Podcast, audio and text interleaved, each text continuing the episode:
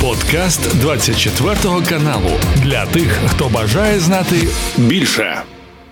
Мене звати Олексій Печій, і сьогодні маємо честь поспілкуватися з секретарем Ради нацбезпеки та оборони України Олексій Данілов поруч зі мною. Пане Олексію, радий вітати. Вітаю.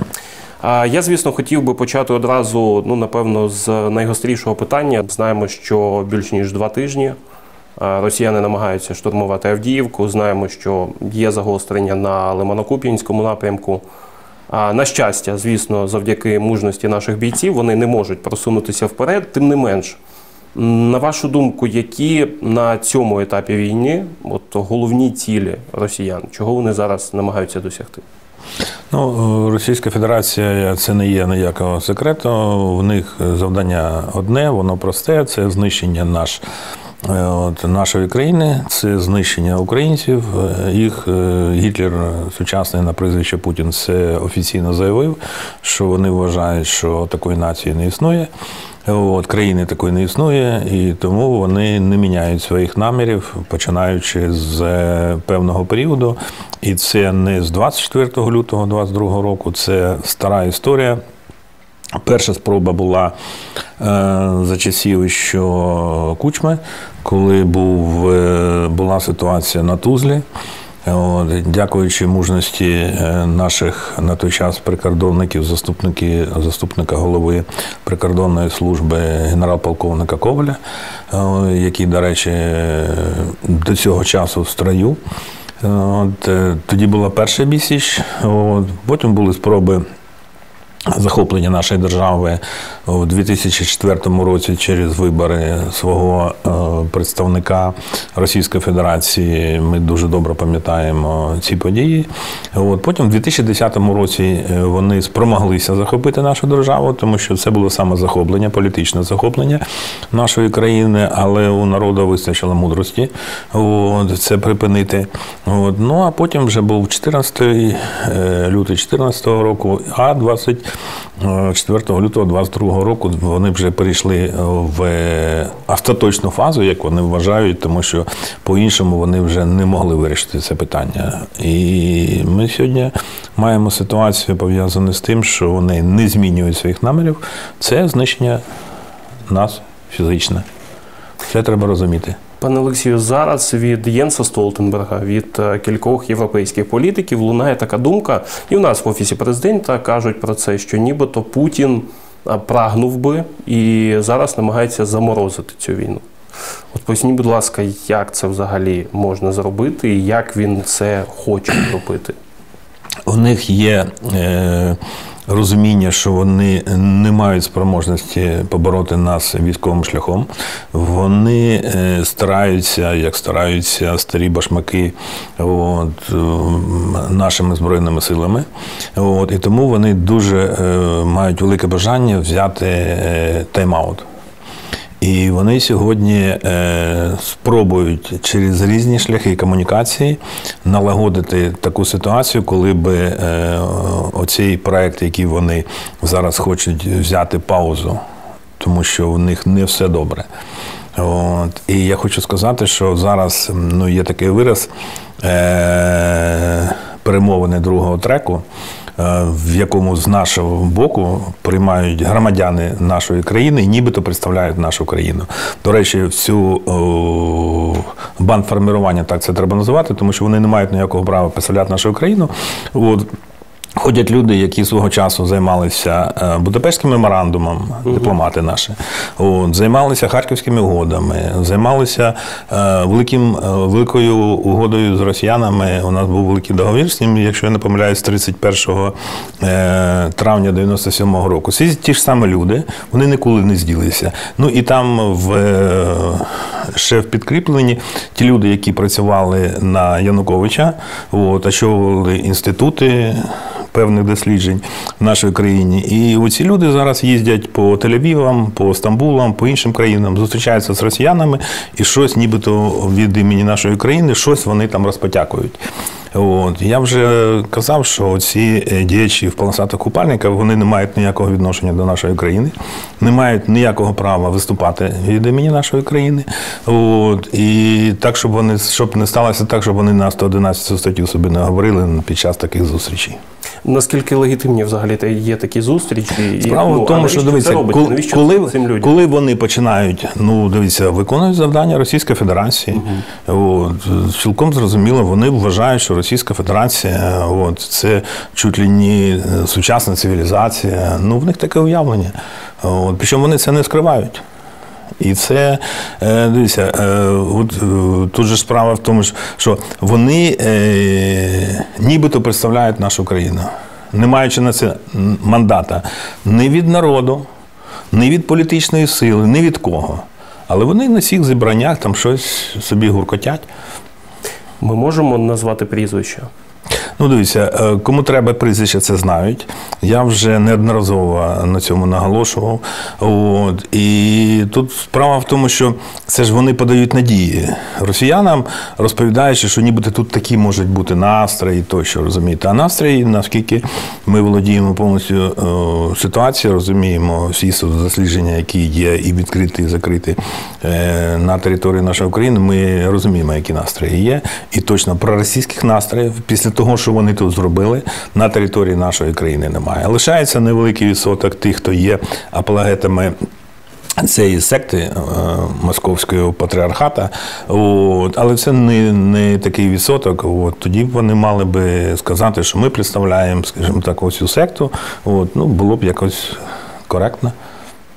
Скажіть, будь ласка, ці зустрічі, ці розмови між цією групою людей і росіянами, вони скажімо так, капсулюються лише в цих розмовах, чи вони мають якийсь вплив на наших партнерів захід? А потім вже дивіться, після того, як вони щось там розпотякують, потім ці представники починають говорити, що там є інші думки, що там є люди, які підтримують Росію, що там є які з великою повагою. От, от же в чому процес, розумієте? А якщо людина ще має статус дипломата, то це ж підсилює, скажімо так, нібито такі, скажімо так, от посили. Ще раз наголошую, що 111 стаття у її ніхто не відміняв. От, І сьогодні не за те гинуть е, наші кращі з кращих, от, для того, щоб ця мерзота десь їздила по цих, скажімо так, містах і розповідала від імені українського народу. Ну, по суті, це така інформаційна складова цієї війни, наскільки я правильно Звичайно. розумію. Звичайно, І... тому що дивіться, ми живемо в дуже непростому світі, світі, коли інформація, інформація, от вона е, відіграє величезну роль. Величезну роль, тому що сьогодні е, в Російській Федерації маніпуляція інформації поставлена на потік. Е, вони вкладаються величезні гроші. От, І мова йде не тільки про нашу країну. Вони вкладають величезні гроші в країни, де вони просувають свої російські наративи, просувають російську мову, відкривають російські е, там е, будинки, відкривають якісь російські свої центри. Тощо майте на увазі, що все вкладається шалена купа грошей. Більш того, ну на превеликий жаль, гроші, а і великі гроші це ж велика спокуса.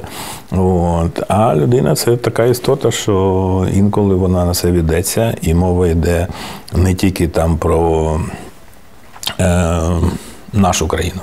Мова йде про представників інших країн. Ми сьогодні, маючи центр протидії дезінформації, який має систему моніторингу, ми відслідковуємо дуже уважно, що після от таких тих чи інших заяв, що з'являється в російській пресі, посилання на тих чи інших е, людей, на в тому числі на представників з нашої країни, на представників там е, Сполучених Штатів, Німеччини, Британії тощо.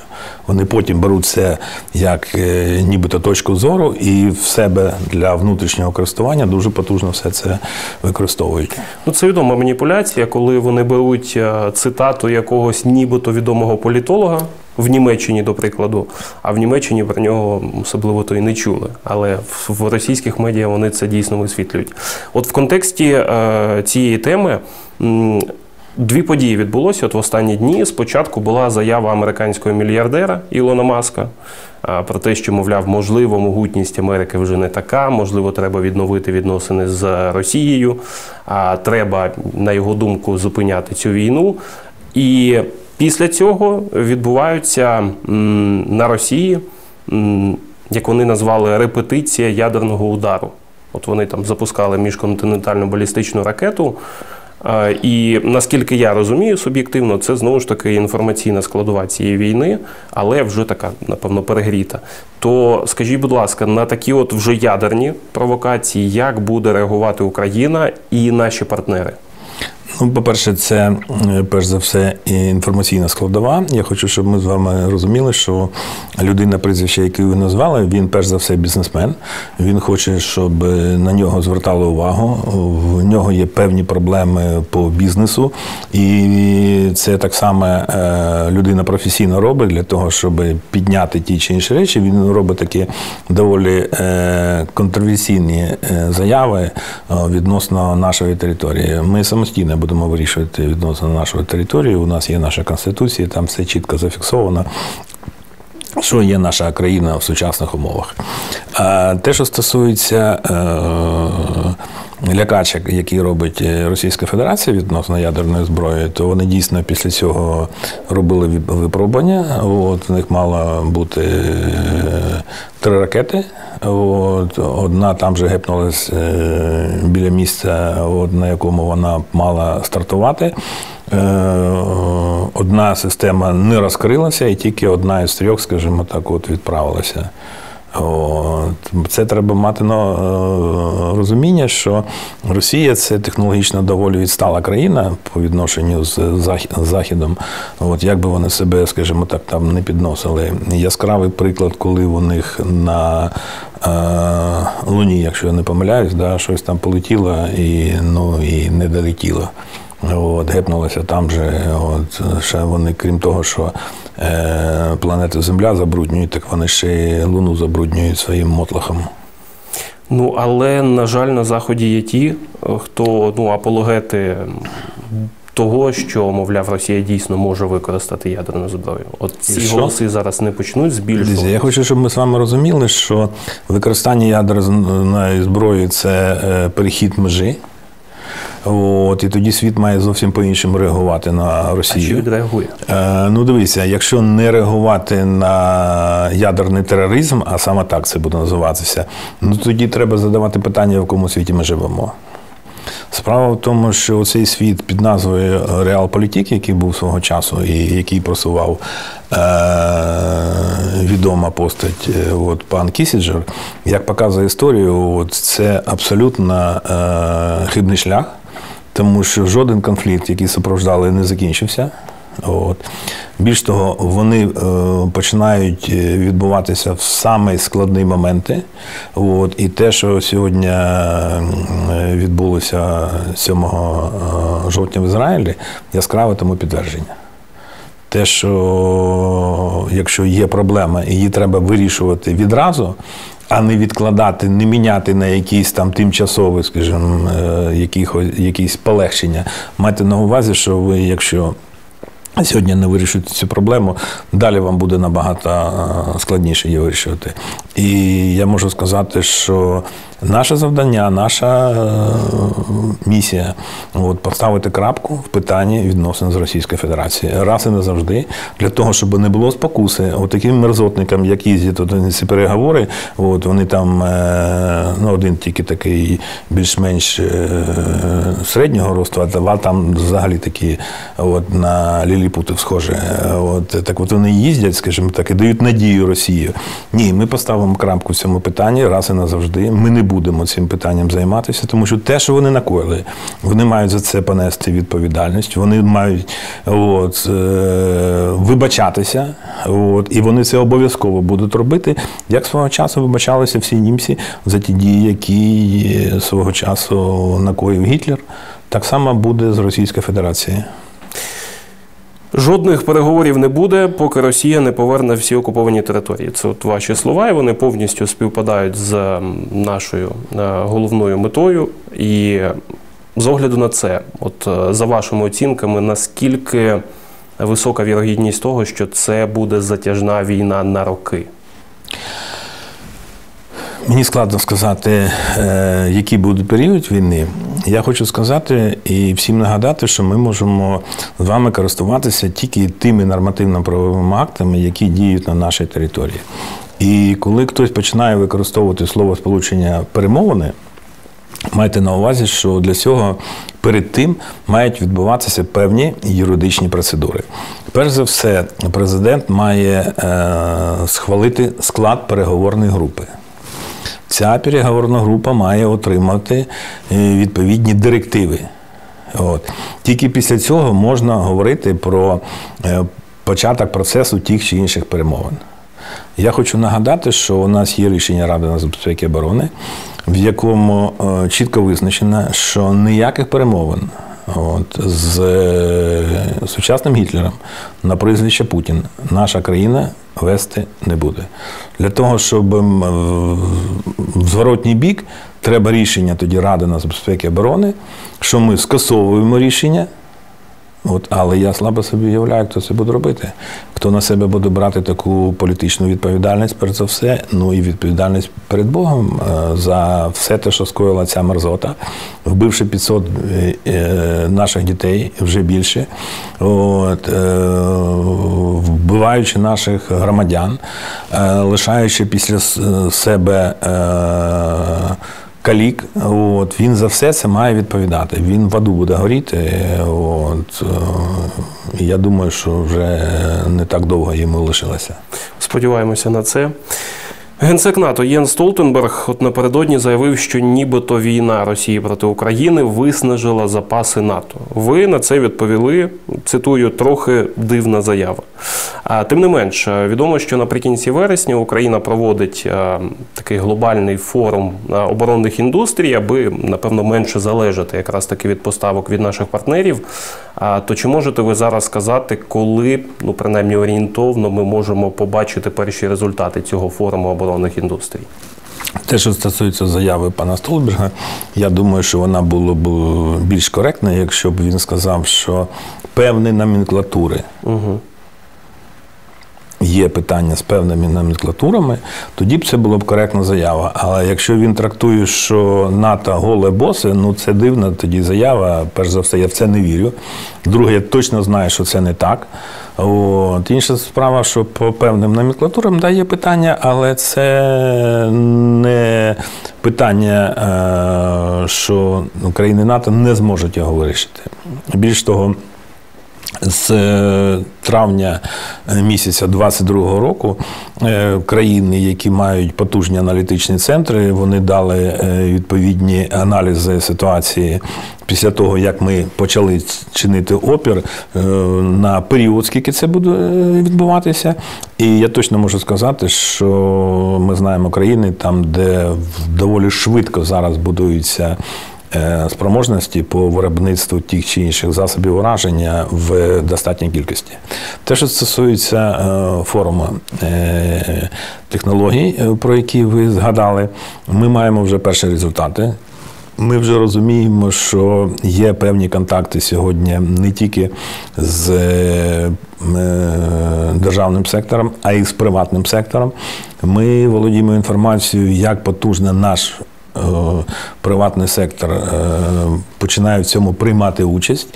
І ми розуміємо, що ми найближчим часом очікуємо е, доволі непоганих результатів е, в цьому напрямку. Але маємо на увазі, що це доволі така е, е, непроста ситуація, особливо сьогодні, коли весь світ, весь світ наголошує, буде е, озброюватись.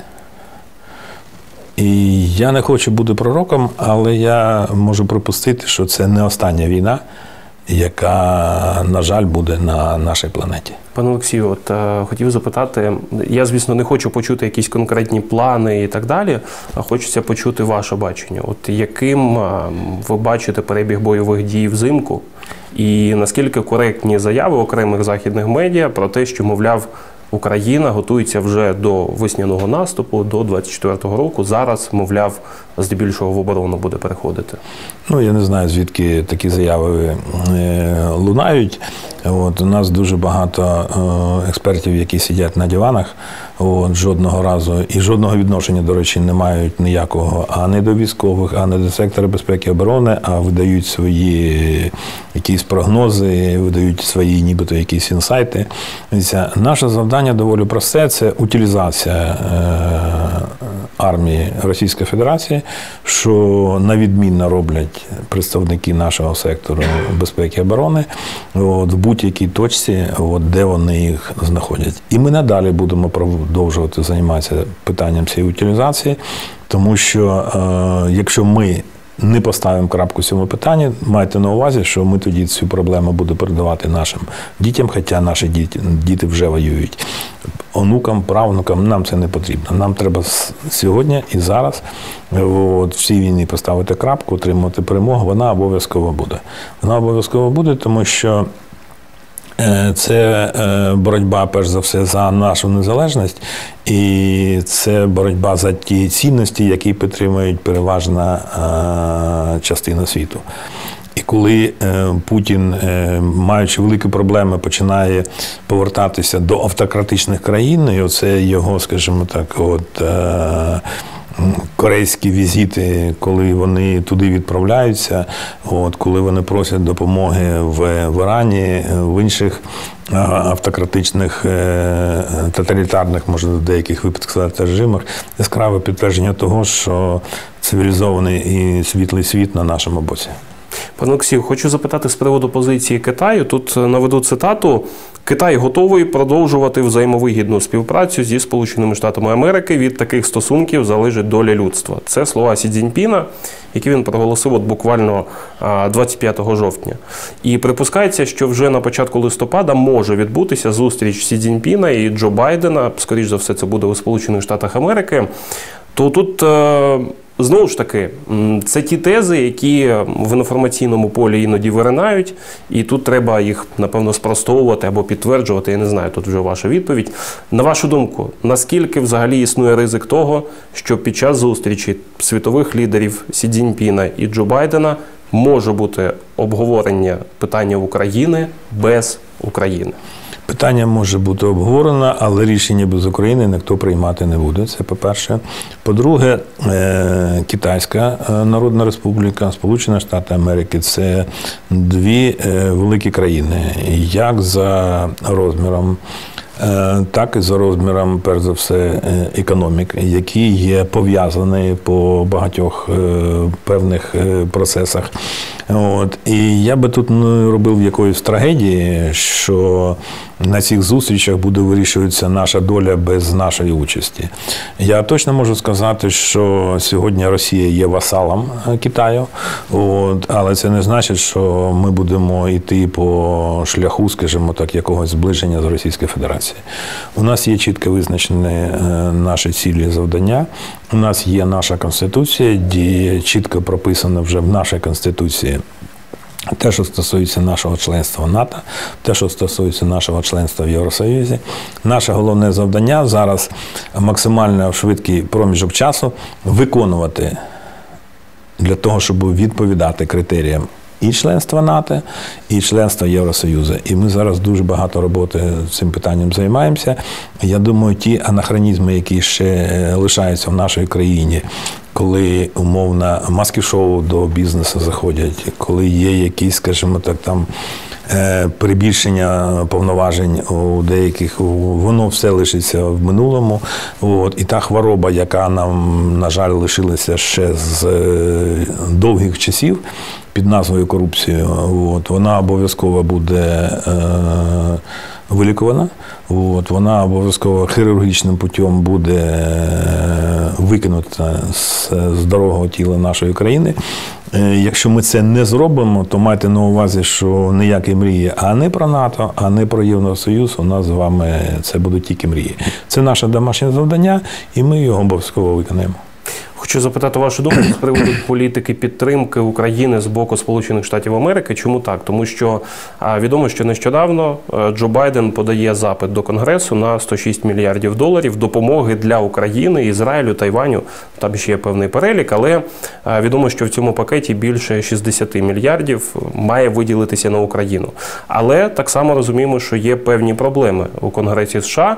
Наприклад, от буквально кілька годин тому там по суті призначили все ж таки нового спікера Конгресу, такий собі Майк Джонсон, якого є така ініціатива Республіканці для України. Так, от вона поставила йому оцінку в контексті підтримки України найнижчу.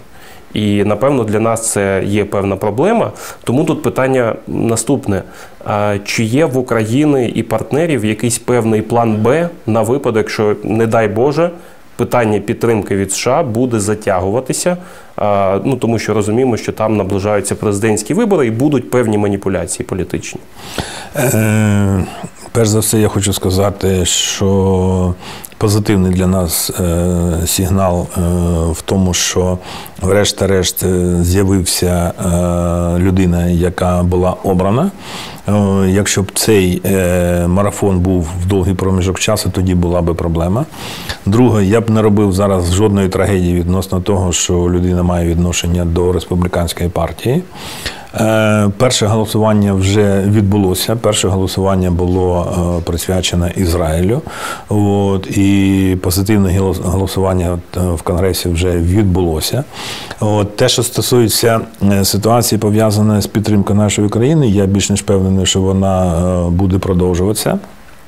Єдину заяву, яку е, зробив е, зараз е, колега, який обраний був на цю посаду, він сказав, що американська сторона хотіла би мати систему контролю за тою допомогою, яку вони надають. Я хочу сказати, що в апараті Ради нацбезпеки і оборони є відповідна програма отримання всіх безвиключно е, матеріально-технічної допомоги, які ми отримуємо від партнерів.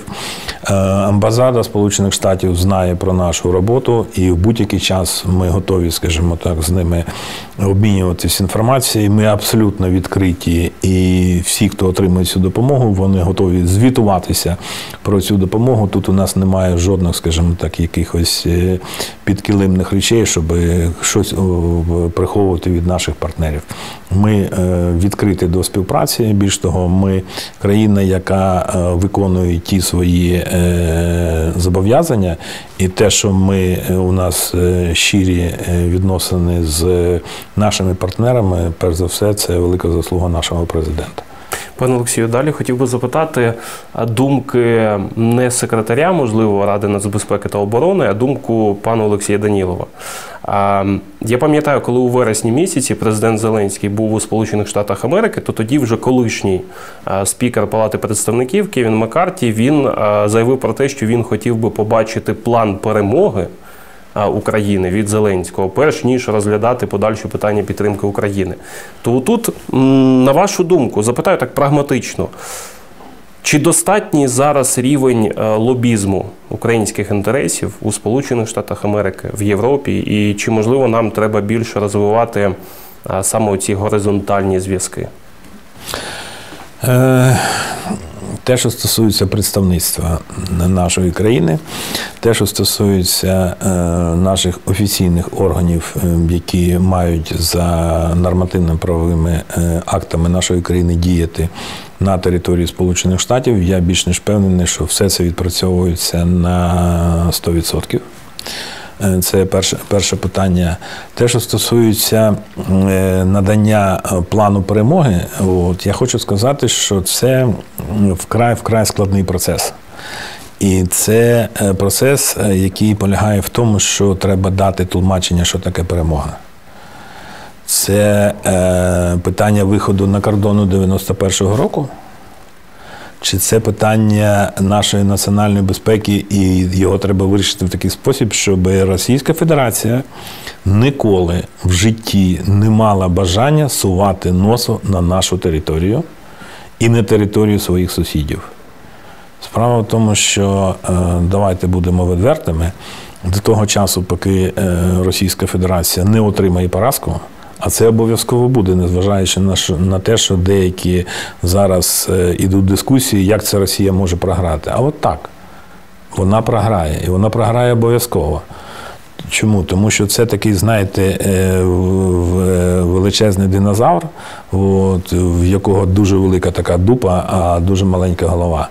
От, якщо б вони думали головою, вони б точно такого б ніколи не зробили. І ми обов'язково їх переможемо. Перемога буде за нами, і ми зробимо так, щоб у них раз і назавжди відпало бажання взагалі сувати туди носа.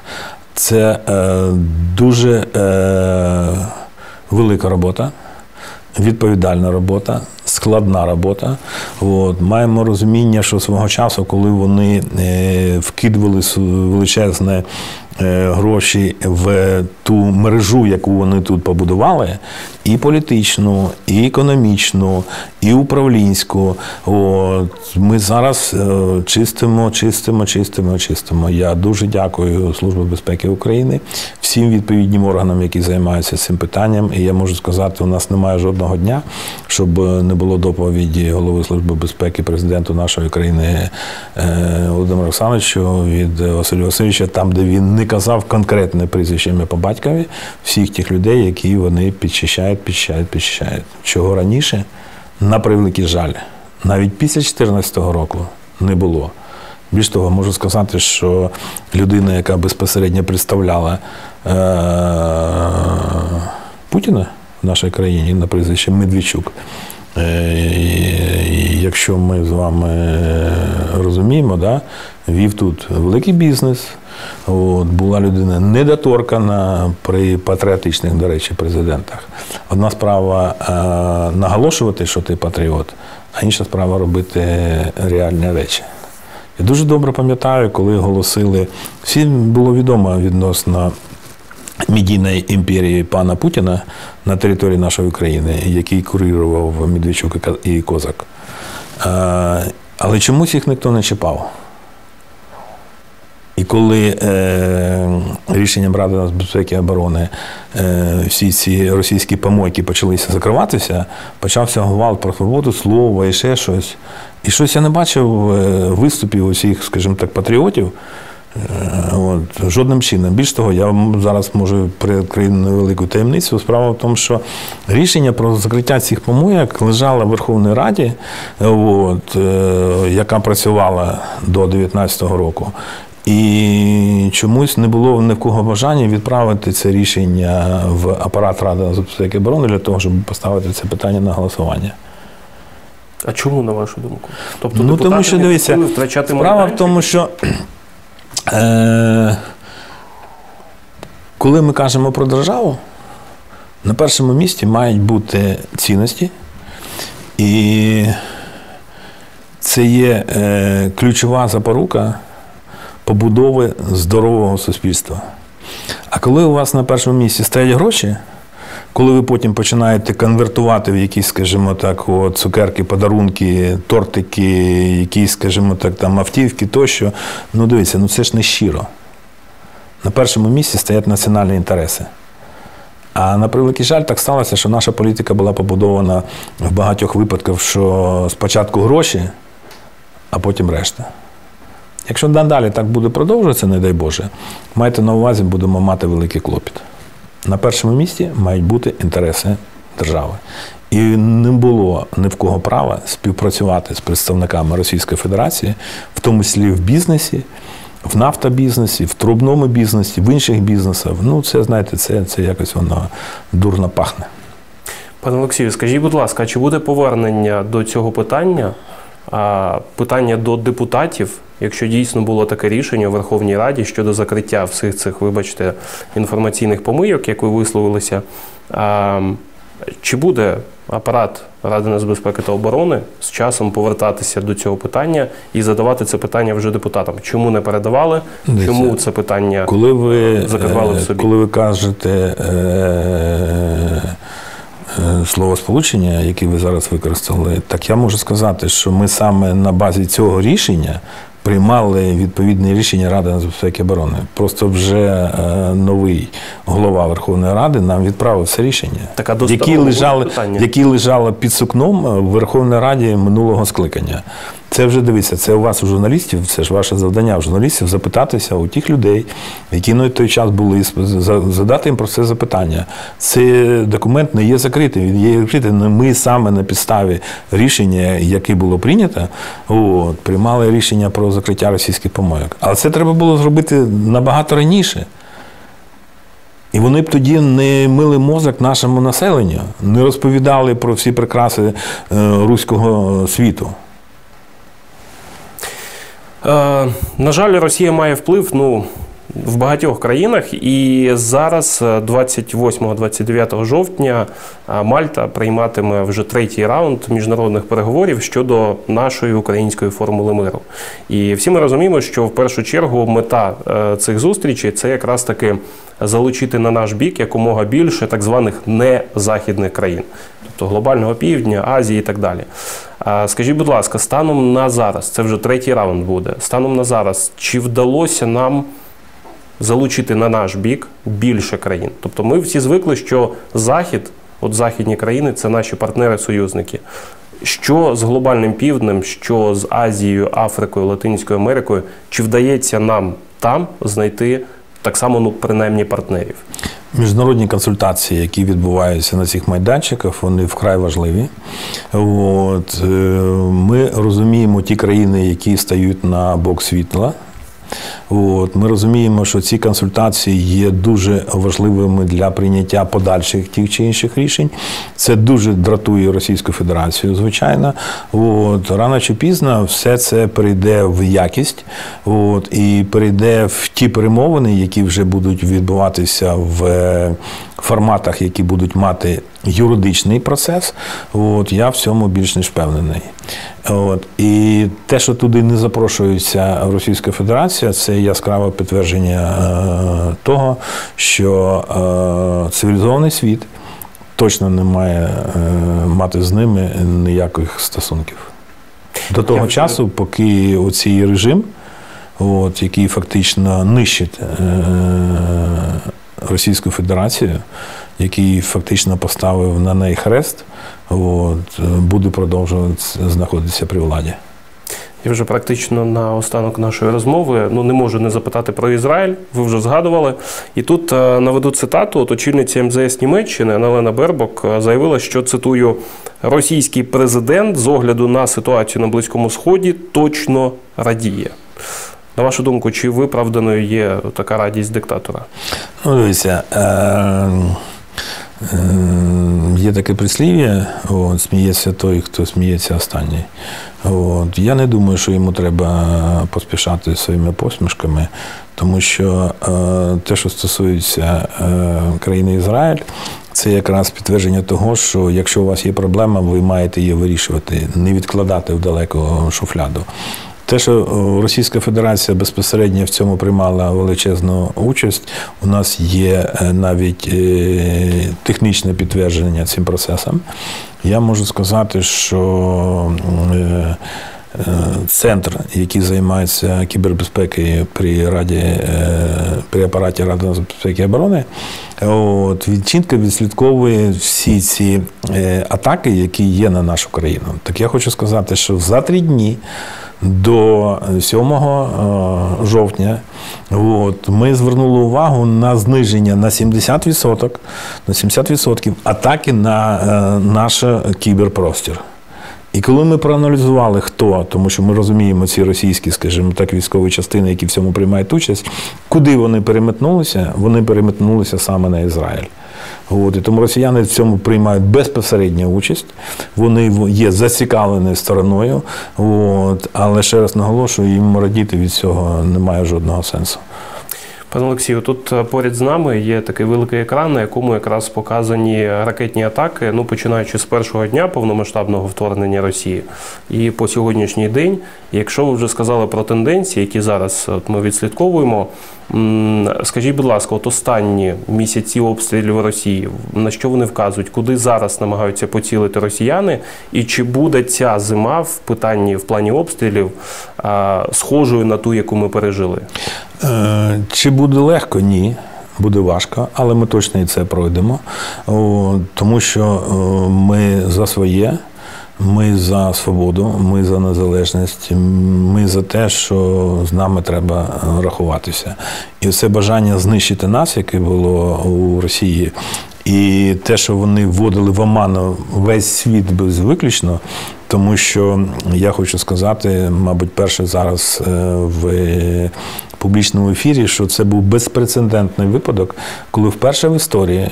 От, е, Світової практики всі безвиключно дипломатичні е, амбасади покинули територію нашої країни.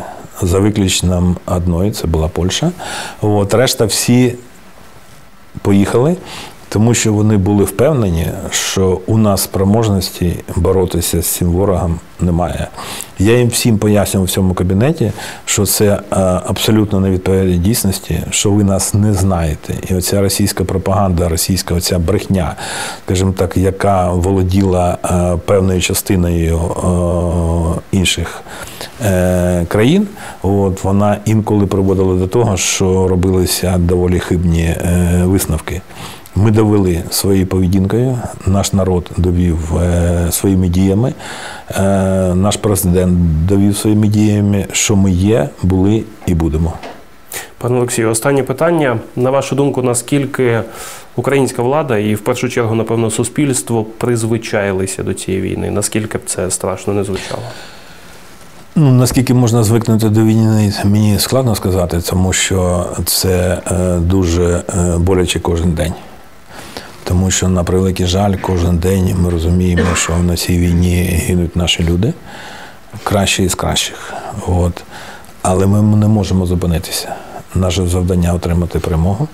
За допомогою наших партнерів ми обов'язково це зробимо. Тому що це якраз про цінності. І я більш ніж впевнений, що е, прийде час, коли е, Російська Федерація, народ Росії буду за це нести відповідальність за все те, що вони скоїли на території нашої країни. Пане Олексію, я вам дякую за цю розмову і дозвольте потиснути вашу руку. Дякую за вашу роботу. Нагадаю, що ми сьогодні у гостях у секретаря Ради нацбезпеки та оборони України Олексія Данілова. І наостанок вже традиційно закликаю кожного з вас. Вірте в Україну, вірте в ЗСУ, допомагайте нашим захисникам і один одному, і тоді саме разом ми точно переможемо. Слава Україні! Це був подкаст для тих, хто бажає знати більше. Підписуйся на 24 канал у Spotify, Apple Podcast і Google Podcast.